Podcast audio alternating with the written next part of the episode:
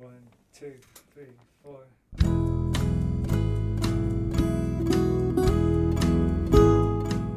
Hello, you're listening to the Skylight Books podcast series. We are a general interest independent bookstore located in the Los Feliz neighborhood of Los Angeles, California. This year, because of the coronavirus pandemic, we've had to close our store and cancel in person events. But Skylight is your neighborhood bookstore, and we are finding ways to create community even while we're far apart. In the coming weeks, we'll be putting out lots of new audio content to help you discover new books, connect with authors, and check in with your favorite booksellers. To learn more about how you can help keep Skylight alive, please visit our website at skylightbooks.com or check out our social media accounts on Twitter and Instagram. You can subscribe to the podcast on Podbean, iTunes, and Spotify. Thank you for listening and enjoy.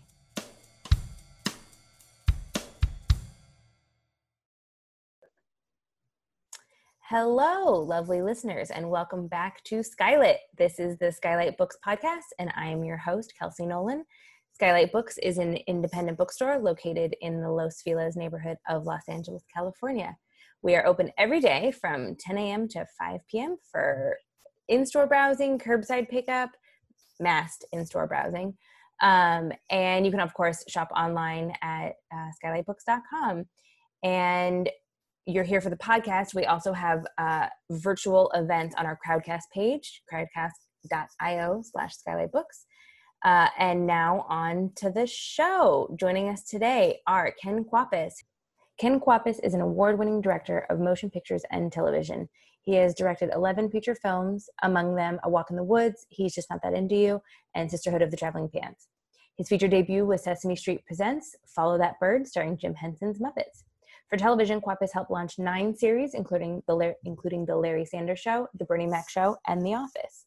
Among his upcoming future projects is Sisterhood Everlasting, based on the final book in Ann Brashares' Sisterhood of the Traveling Pants series. And but what I really want to do is direct is his first book that's available for purchase at Skylight Books. And joining him is David L. Ulin, who is the author or edit or editor of a dozen books, including Sidewalking, Coming to Terms with Los Angeles, which was shortlisted for the PEN Diamonds. I always have a hard time with this. Diamonstein Spielvogel Award for the Art of the Essay. He's the recipient of fellowships from the Guggenheim Foundation, the Lannan Foundation, and Black Mountain Institute at the University of Nevada, Las Vegas. Former book critic of the Los Angeles Times, he's an associate professor of English at the University of Southern California and the book's editor of Alta Journal. And I will let them take it away. Right. Thank you. Thanks, Kelsey. Hi, Ken. How are you? I'm great. I, I, I have to start by saying I love Skylight, and I'm happy to be here virtually. so I love Skylight too, and I love independent booksellers. And I just want to start by encouraging everybody listening to buy your books from independent booksellers. Do not buy your books from the behemoth if you can avoid it. Um, support local independent booksellers. They are the backbone and spine of American literary culture. Um, so now that I've put in my little plug, um, let's get let's let's cut let's get right into it. I mean, um, it's a really interesting book. Um, what I really want to do is direct um, because you do this interesting, you do this sort of interesting structural move where you start chapters with an autobiographical kind of, you know, like an example, and then you kind of use that to move into kind of the practicalities. Um, one of the things that you address right at the outset, which actually seems to me to be a kind of um, line that moves throughout the whole book, is this question of how does one comport oneself as a as a director. You write about that in the first couple pages in the introduction um, of the book, and it seems to be the, the kind of driving um, notion, writing from the inside about what it means to wear the mantle. And I wonder if you, we can start by just sort of talking a little bit about that as a way of getting into some of the more specific um, issues that you raise in the book. Sure. Well, I've I've been directing for well about well about 37 years actually, and over the past few years, I've been mentoring had the pleasure of mentoring some several up and coming directors. And of course, there's a lot of talk about craft, but working with young directors, what I discovered is what they most want to discuss is things that I never was taught in film school and, and questions like how do you comport yourself as a director? And, and what I mean by that is how do you carry yourself, for instance, on a set? Uh, and so a lot of the topics that I explore include you know how to create an environment a work environment where people feel respected and acknowledged and and how to uh, be how to assert authority without being authoritarian. And how to you know i mean again it, i feel like it's a topic that extends beyond being a film director. I mean if you're in any management position or any leadership position i hope that you'll enjoy tales of me struggling to you know uh, sort of wrangle a unruly group of sometimes unruly group of collaborators trying to get a lot of people with different agendas on the same page and and so that's one of the things that inspired me to write the book was just again young filmmakers asking me questions that uh, uh to, to add to address things that I was never taught in film school and that I had to learn uh, on the on my feet, often by falling on my face. Why do you think? I mean, I've noticed this too. We don't talk about these things that often in in writing programs and writing classes too. Why why do you think that um, that they aren't part of that kind of discussion it feels to me that in some way it's not it's not even just the craft of directing it's kind of the people management collaborative aspect of directing or artistic work it feels to me to be an absolutely essential aspect of it but we kind of overlook it in favor of let's say the, the you know the personal vision of the artist um, i'm curious about that well some of it has to do with you know a sense of how we look at the director as an artist and i would say that I mean, look at it. Creating a good work environment is not on most film school syllabi. In fact, I would say it's it's often the opposite. It's that you know if you know enshrined in film lore are nothing but you know stories of you know angry eruptions on the set. You know directors who work a crew to death to get a shot, and you know and and sadly there are a lot of people in the industry who truly believe who really believe that you get the best results out of your cast and crew by creating panic and chaos on the set. So I I wasn't built that way. I'm happy to say I don't know how to do that. I wouldn't want to do that, and and so I, I disagree with that approach. And and so you know, again, I, I feel like in my own small way, I'm I'm sort of filling the gap. Um, you know that that that occurs in film schools. I mean, I feel like uh, there are many simple things that a person can do to simply, uh, again, treat a crew respectfully. Like this is going to sound so simple and almost like a joke, but learn people's names. Yeah. It's like, it's, it's weird. I've been on sets where directors really have no clue and don't know who they're, don't know the names of the people they're working with. And I mean, how hard is it really? Are you so preoccupied with your artistic vision that you can't learn the names of the people who are carrying it out? It's insane but it, but I have observed more than a few directors for whom the crew is basically invisible. Now you um, you go in in the in the book you talk in addition to talking about kind of pragmatic, practical, work related um, ideas and and also um, broader artistic ideas. Um, and, you know, I, I, think there's a, a, lot of sort of discussion of kind of visual iconography and um, just to make sure I'm remembering the phrase exactly you have that great um, that great uh, chapter. Oh, the objective correlative. Thank you. That was the one I was looking for. I was the phrase that escapes my head. That great chapter on the objective correlative, which you know it, it is so important in terms of. I mean, I want you to talk about that example, but it's so important in terms of how character is defined through a simple, small, simple gesture that seems perhaps contradictory at first, but in fact ends up illuminating the complexity of a character. Let's talk about that, but I also want to jump into some of the practical and some of your own your own sort of movement background and movement through um, the art of directing as a career. Well, the, the, the, the idea of the objective correlative, and the phrase comes from literary criticism. It doesn't come from filmmaking or film criticism. Um, it was actually coined by T.S. Eliot, uh, but it, it, it refers generally to the idea that the meaning of a of a story or the or, or, the arc of a character or the subtext the emotional subtext of a scene can be conveyed through an object or a piece of wardrobe or even a space and it, frankly it's it's it, when i stumbled upon this phrase I, I, just thought it was kind of amazing and and and it got me very excited to review films that i love and also my own work to see if i consciously or not sort of looked for ways to well look sought to you know find objective correlatives for for instance character dynamics or relationships. I'll give you one example that i trust that our listeners will know and that's from the television show the office I directed the pilot of The Office, and one of my jobs was to uh, figure out the the layout of the set, the layout of the bullpen of the Dunder Mifflin Paper Company, specifically where people sat, who faced who.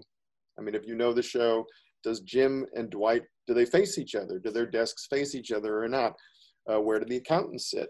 Should people work in cubicles or should it be an open plan? All these questions were things that I was helping to uh, answer. And one of the big questions had to do with Pam and Jim. And, and obviously, their relationship, at least at the beginning of the series, is fraught.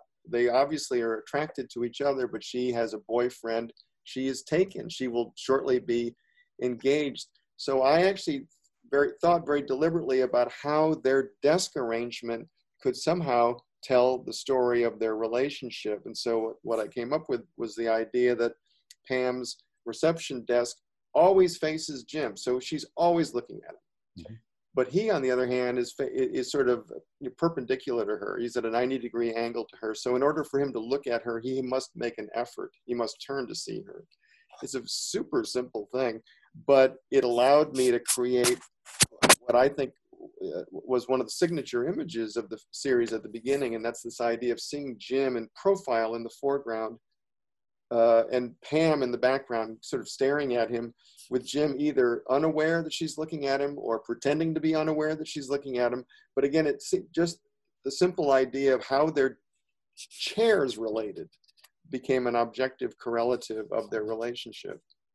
Yeah, and it also generates a powerful dramatic tension. I've just been rereading um, the Marilynne Robinson novels, and because she's got a new novel coming out. And in in Lila, the third novel, there's a knife that functions in that way as a kind of um, I don't know, like a, it's a signifier, but in, in the sense that it, it's a, it's it carries so it carries so much metaphorical weight. It's not simply a knife; it's sure. a birthright. It's a, and I think you know this, and again, a very simple kind of um, kind of narrative choice.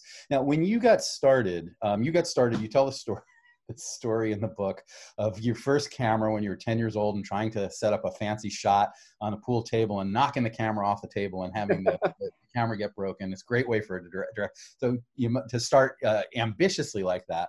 I wonder if you can talk a little bit about how you know it, it, how how you knew at 10 um, you know the, the, sense of being seized by something like that at, at a young age and kind of knowing that it was what you were going to want to um, you couldn't have known it was going to be your career, but you did know it was something you were going to want to pursue.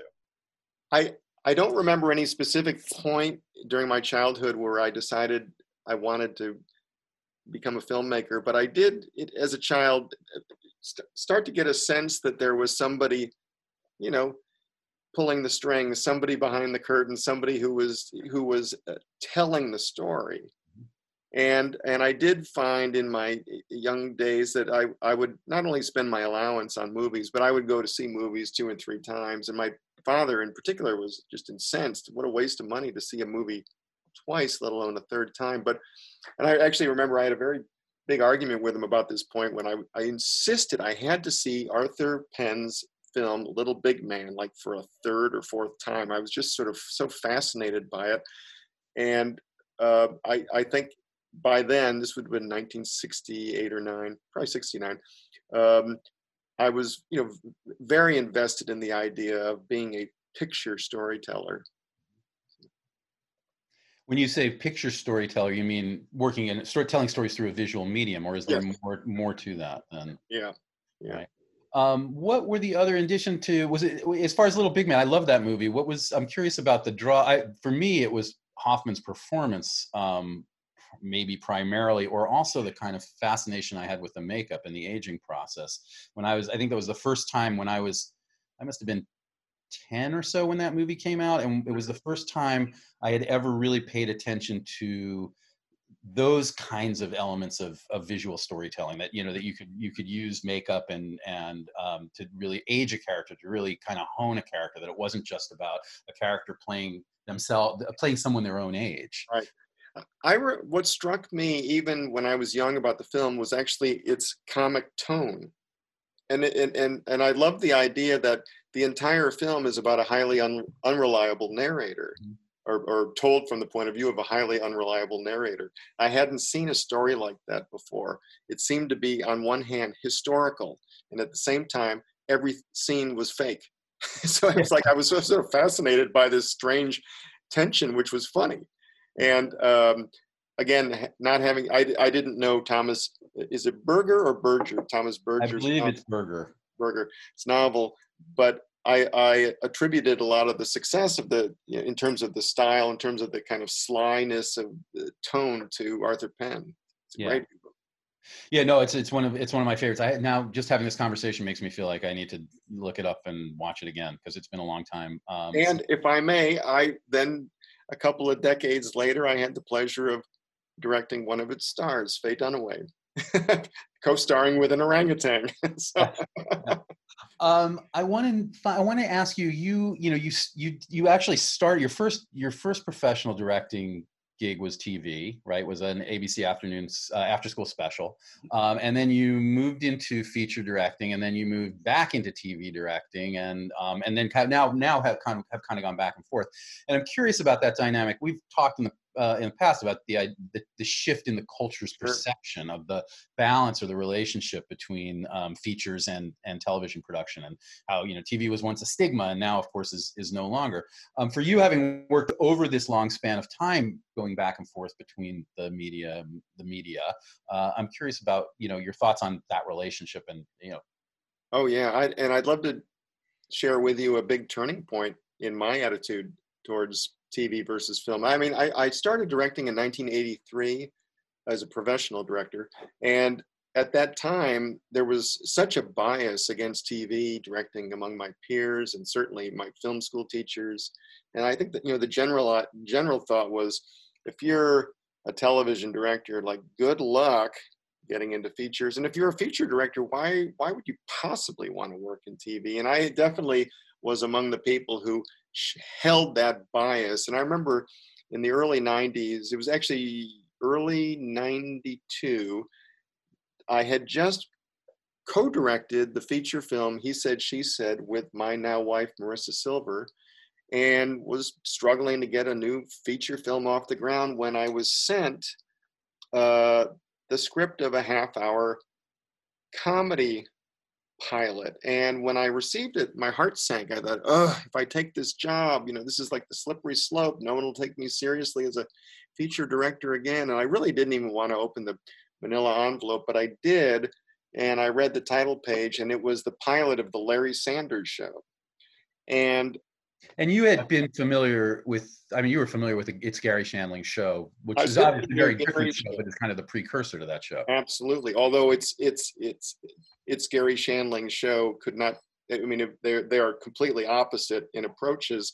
And when I read the pilot of the Larry Sanders Show, I was I was astonished because it it not only felt more. I mean, by the way, Garry wrote it, and along with wonderful writer Dennis Klein. They were the co-authors of the pilot. And when I read it, it it not only was so sharp and intelligent. I mean, sharper than forget other shows, it was sharper than any movie playing in town that that moment. It, it felt like it, it was these these people were kind of reinventing the game a little bit. But what really struck me is again tone and th- the characters were such complicated people. And I remember, eh, I literally remember reading the script thinking, am I supposed to like these people? And at the mm-hmm. center of the ensemble, of course, is uh, Garry's character, Larry Sanders, who is, you know, frankly, a- a- at times thoroughly sort of a, a bit reprehensible. And I thought, wow, this is this is something I have not experienced before in a show.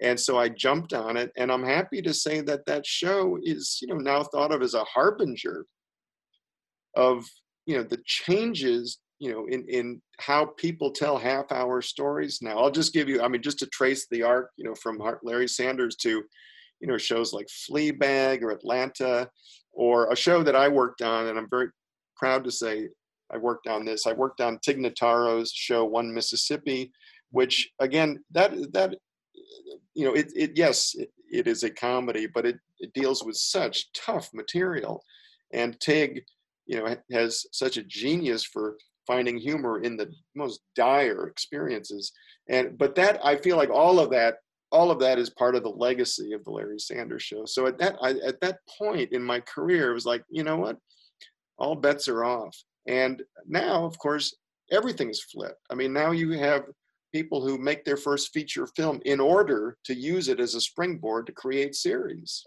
Right.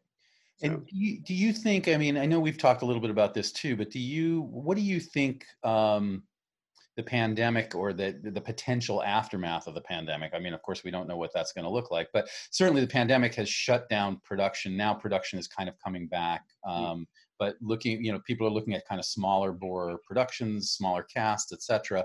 Um, you know, there seems that there have been a number of kind of revolutions, some technological, some otherwise, that have changed the way we think about this. The development of, um, you know, personal computer and you know, video editing software, um, the the development of the high res phone that you can shoot you can shoot a feature on your phone now which makes it much more accessible than when you had to buy 35 or 16 millimeter film stock. Now we're facing a situation where it's hard to get um, a big cast of people together.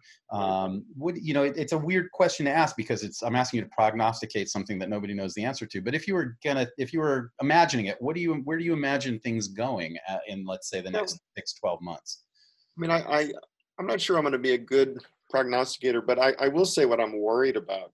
Um, my, I'm because I love both series and feature films. I love going to the theater. I love watching series at home, and my biggest concern is that when the pandemic is over or whatever over means, that people will have fallen out of the habit of going to a movie theater. And I'm worried about long form narrative in general. And of course, there are obviously features that are made uh, for the theaters that are now being debuted on streaming uh, services, and that's fantastic. But I'm just, you know, overly, I was concerned already before the pandemic, and I, about certain genres in particular. I feel like their studios, it seems, stopped making comedies. Yeah. Or they stopped. They certainly stopped making romantic themed comedies and I'm sensitive to that because I've directed a couple myself. Um, on the plus side, I guess, is if you know if you are given the these new parameters. For instance, I've I've been on Zoom calls with producers and studio people who say, come up with characters, or excuse me, come up with stories that only involve two characters. Well, maybe there will be a proliferation of interesting, intimate character driven stories you know maybe we will see the emergence of a new eric rohmer you know right exactly that which would be um which would be wonderful uh, if that was the way it went you know yeah. Um, yeah, I, I, I'm, I'm curious. I mean, I'm curious about this in terms of uh, we, who knows, but I, I agree with you. I think you know, my one of my concerns is the sort of um, the falling out of the habit of for want of a better phrase, like the public spectacle or the public mm-hmm. the public gathering or the, the, shared artistic experience, whether that be theater or concert or or um, or film, you know, movie theater experience. And I don't know. I mean, I you know, it's hard to say what people will be comfortable with. It, it's it's very difficult to guess, but I, all I can say is even before the pandemic, I mean, you know, things have changed so much. I mean, the idea of um, having to choose between whether to watch a film like The Irishman in a theater or on TV, or or in many cases in the country not having the choice. Yeah. You know, and, and it's it's impossible for me to imagine not having the pleasure of watching a film like Roma on the screen. Yeah. Um, and it's also it's impossible to imagine not having the pleasure of being in a packed room full of people enjoying a hilarious film, you know, Bridesmaids. You know. Yeah. Yeah, no, I, I that, that collective experience, I, I agree with you. There's nothing quite like it. I want to go back to uh, just for a second to Garry Shandling and Larry Sanders because mm-hmm. I think you know you do this amazing bit at the very beginning of the chapter you write about him. You open the chapter with Shandling speaking, and um, I'll assume we're doing this for adults so I can use the, his language. But he, I'm not an asshole, Garry Shandling insisted, but I have the potential. And what you know what he's doing is he's talking from the point of view of Larry Sanders about what the kind of um, dramatic tension of the series is, right? That the center of it is this character who is. Um, you know has the as you said has the potential to go off but you also talk about how the, the the the, real draw of the show which is what i loved about it as a viewer was that you're behind the scenes you know that you're in you're backstage um, you know, we all know what that talk show looks like from the other side of the screen, and we know what kind of role everybody's playing when when the camera is rolling. But it's the it's the seeing it from behind the scenes, and you you cite this example um, where you went um, where you were in the green room at the Tonight Show um, with Shandling before sort of towards the end before Carson retired, and Doc Severinsen walks in wearing a T-shirt, not wearing his trademark suit. You say is almost unrecognizable, and he's complaining about the coyotes in, that are you know in, in his yard and how he wants to kill them all. And um, and Shandling turns to you and goes, "That's the show." right? That's the show. And there's something so powerful about these po- people with polished images kind of dropping the facade and just being who they are. I'm, I'm, you know, I thought that was just a great example of what, how that, how that, the DNA of that show, I guess. Well, part of it, part of it was the, the contrast between how people carry themselves in front of the camera and, and, how they behave once the cameras are turned off. And that obviously gives the show a lot of energy. But there was also the Doc Severinsen story was also speaks to something that Garry was very interested in as a storyteller, and that was just sort of inconsequential, you know, like ephemera, like the little you know throwaway moments you know it, it, it, that take place backstage things that don't move the plot forward just you know kind of kind of throwaway comments and he just loved the idea of not only uh, the two of us getting to hear Doc Severinsen in an unexpurgated moment, but also that it was like it was just sort of a non-consequential moment as well. But I do want to go back to I'm not an asshole because the key was is I, I, that was that took place that conversation took place during my job interview to get the job to direct the pilot episode of the Larry Sanders Show, and I and I asked Garry if he could give me a kind of a, a I don't want to necessarily call it a mantra, but sort of could he boil down the show it, to a sentence? Like, what's the what is the overarching idea of this show? If I'm ever confused as a director, what can I kind of remind myself? What's the what's the main idea here? And he thought about it, and he was very happy and excited to sort of think about how to boil down his new creation. And that's when he turned to me and said, This show is about whether or not I'm going to become an asshole. I'm not an asshole, but I have the potential. And I remember in the moment thinking, Who is he talking about? Yeah. I wasn't sure. so, and, and, and, and as I write in the chapter, it was very quickly I realized that the, the this, this sort of gray area between Garry and Larry was the real subject of that television show. And I think it's it it, it to me a uniquely personal show as a result. No question. I mean, and this raises a couple of things. I mean, I do want to ask you a little bit about meetings because you have that great chapter early in the book where you kind of go through this, the, the variety of kinds of meetings that you can have. But before we before we get to that, I want to talk a little bit about, particularly in a series, right? Because in a feature, um, you're in a constrained temporal space. You're in a couple hours. You know you're going to tell this whole story over the course of a couple of hours of, or let's say 120 page screenplay. In the case of a series and particularly a series like larry sanders which goes on for a number of seasons that narrative arc such as it is is really open ended you not you know you don't know when the show is going to end and you want to be able to develop um, you're not just doing a series of 30 minute episodes that exist in a kind of timeless um, landscape where there's not a progression from one episode to the next. So, mm. what are the, you know, in terms of kind of the mechanics of developing that long form and open ended narrative? I know you're working with a crew of writers and all of that, but I mean, the team, um, what, what, you know, how, how is that different? What's it, what's it like to build that long open ended narrative? Well, I'm gonna I'm, I'm gonna switch gears only because I, I worked on the Larry Sanders Show for two seasons. I did 13 episodes. I think I did 13 episodes, um, but I didn't stay with it longer. But I, I, will just to switch gears to The Office for a second because I helped launch the show, and then I came back at the end to direct the series finale of the show. And the one thing I did notice, the series finale is a, is nearly 90 minutes long, and what I noticed is not so much about the different individual character arcs as, as I noticed that over time um, secondary and tertiary characters became more and more popular so that there were just more storylines. There were more storylines and everyone you know that and, and again i think in a popular ensemble show what often happens is people get more and more invested in in i don't want to say minor but i'll say sec, again secondary tertiary characters.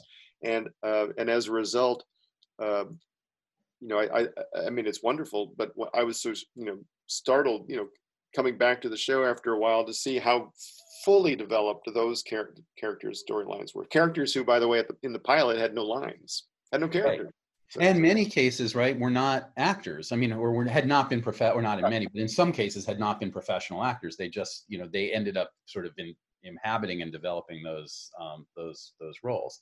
Right. But I would imagine that's also, you know, for the writing staff, that gives them juice as well. I mean, you obviously aren't going to write to a character that nobody in the audience cares about, but it opens up the potential um, plot and character development aspects of the writing because you, you're not just writing about the same two or three characters. You have a broader a broader brush. I again, I'm going to uh, you know credit Greg Daniels for one among many things that he did wonderfully is that he he made the choice to actually embed within the ensemble several writers. Mm-hmm.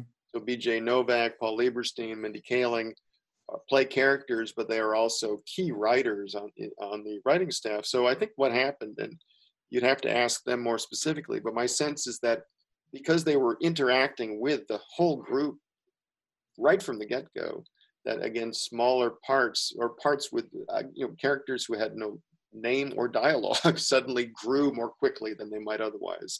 If if a writing staff had been you know miles away in another office. Yeah. No i think the organic growth of it is because it is one of the few shows that i think i watch pretty consistently throughout its run without kind of feeling that it was recycling itself or without getting bored and, and it was a long run um, i want to go back to the notion of meetings um, mm-hmm. because everybody I know, myself included, hates meetings. you break down, um, you know, in the chapter on meetings, both in terms of the necessity, you break down meetings in, in a really interesting way. You know, the, the self or the, the kamikaze meeting, right? The, um, you know, the one at the end I'm, where you talk about, you know, the careful what you wish for, where you make an impassioned pitch, a really carefully constructed impassioned pitch for a project that you simply don't care about, and they say yes, and then you walk out of there going, oh, like, oh God, now I have to do it. Um, so I'm curious about you know meetings are obviously a huge part of this nobody as far as i know teaches people how to comport themselves in a meeting. So it really is something that you learn um, by doing. Um, let's talk about kind of meetings their pratfalls their importance and kind of what your tips are for people in terms of meetings. Well again the, the chapter mainly focuses on bad meetings actually. Yeah. and as i sort of do a breakdown of, of like horrible meetings that i've endured and for instance, the kamikaze meeting is one that I define as a meeting where, you know, halfway through you actually decide you don't want to do the project and announce that you don't want to do the project. And I've only done that once, but I did I was actually meeting at a studio to direct a a, a, studio feature and in the middle of the meeting i said you know what? I hate to say it i'm the wrong person for this job. And, and then they uh, tried to convince then they start pitching you right? Well I, I, weirdly enough my, my, being candid about that put them on the defensive because they thought it was somehow a referendum on the project itself. They were suddenly pitching the project to me. But um, but i would say that the two big tips um, I, I, I guess the two big tips I'll, I'll mention right now is is, is one is I, I often when I'm going into a meeting, whether it's to get a job or to try and convince someone to you know, spend money on a project, um, is I, I often think about my my what my perceived weakness is and hit it head on. And uh, again, that I'll just give I'll, I'll just repeat the example that I use in the in the book, and that is that when I interviewed with the producer of the film, The Sisterhood of the Traveling Pants, I I led off by saying I'm not a teenage girl. Yeah. And and and and I'm not in the demographic that this film is probably aimed at. So I right away I just didn't want to you know beat around the bush. That was like that's actually probably something that the the person interviewing me was thinking about. Now I I there's a longer answer about than what I did to uh, make the producer feel comfortable and excited about me directing it. But I think the main thing is right right from the get go. I said, I, "You probably are thinking this," and and I'm acknowledging it. Right. And and the other thing that has the the next tip, and again, I'm gonna I may give this a little short shrift because it's a big. We could have a whole discussion about this, but I actually think it's important in a meeting to occasionally be upfront about what you don't know and and and i think not knowing or being unafraid of saying what you don't know can be a major strength in a lot of situations in in you know both on the set but definitely in a meeting.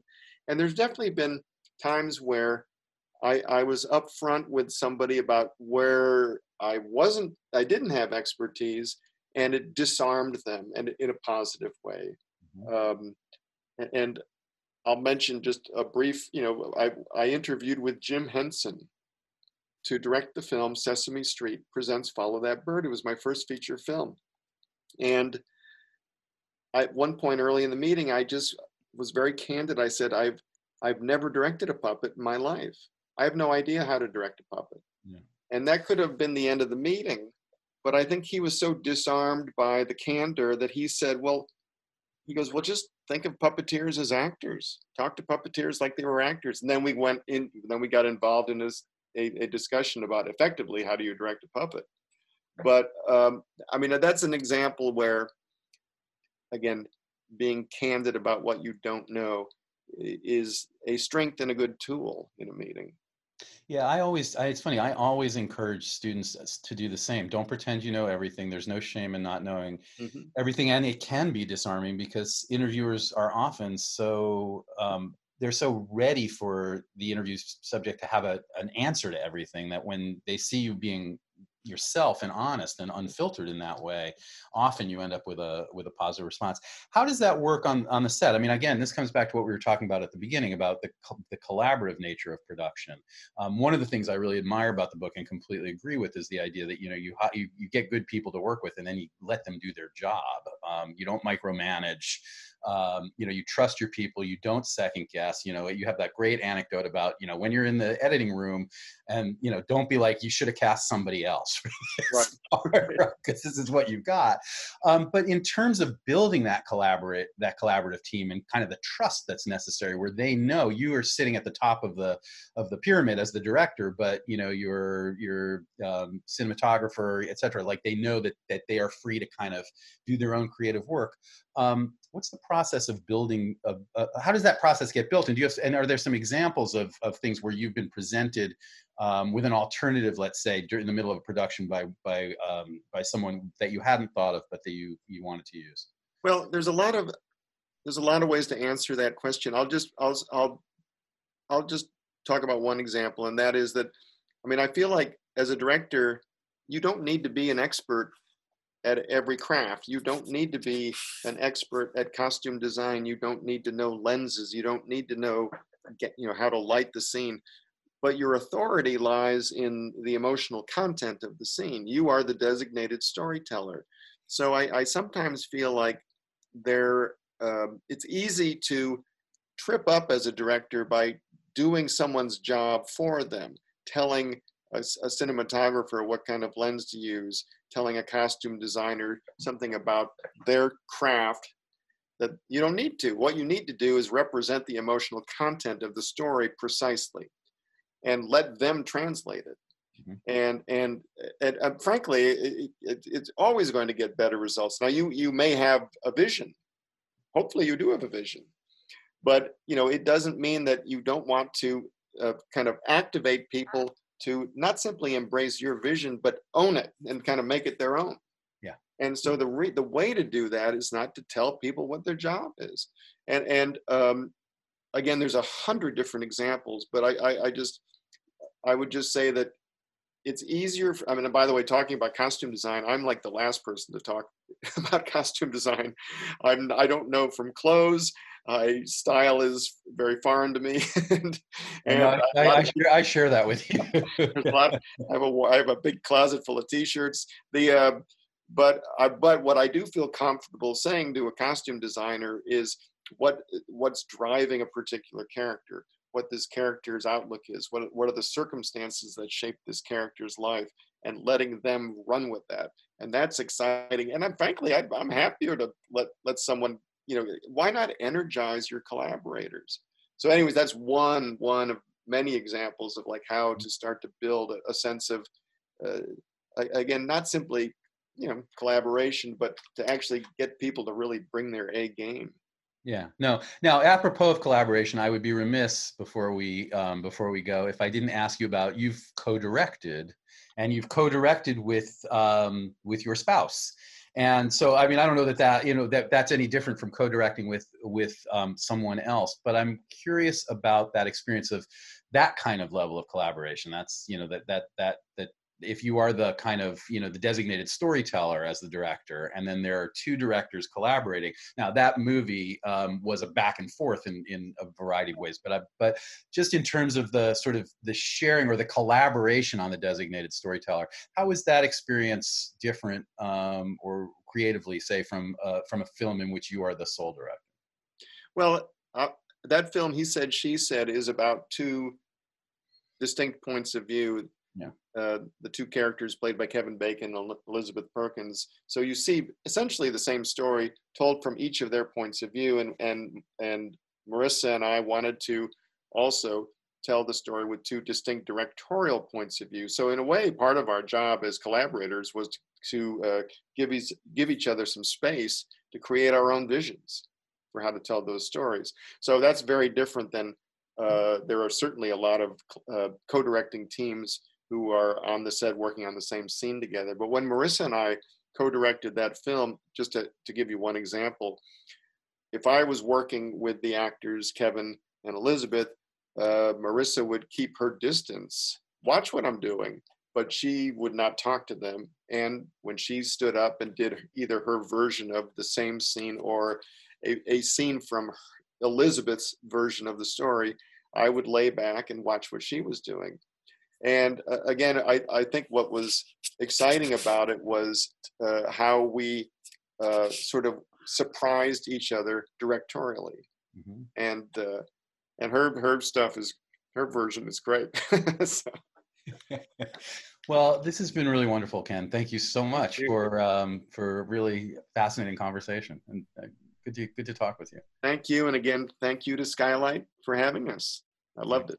Yeah, thank thank you guys. That was really lovely. Um, Ken, big fan of all your of all your films, of all your shows. So glad that we can talk about your book too. Um, and David, of course, you're a, a, dear friend of Skylight and a good pal of mine. And um, so just so happy to have have you both. Just as a reminder, uh, Ken's book, but what I really want to do is direct is available for purchase at Skylight Books, and of course, all of David's books as well um, are available for purchase. So you can do so online at skylightbooks.com.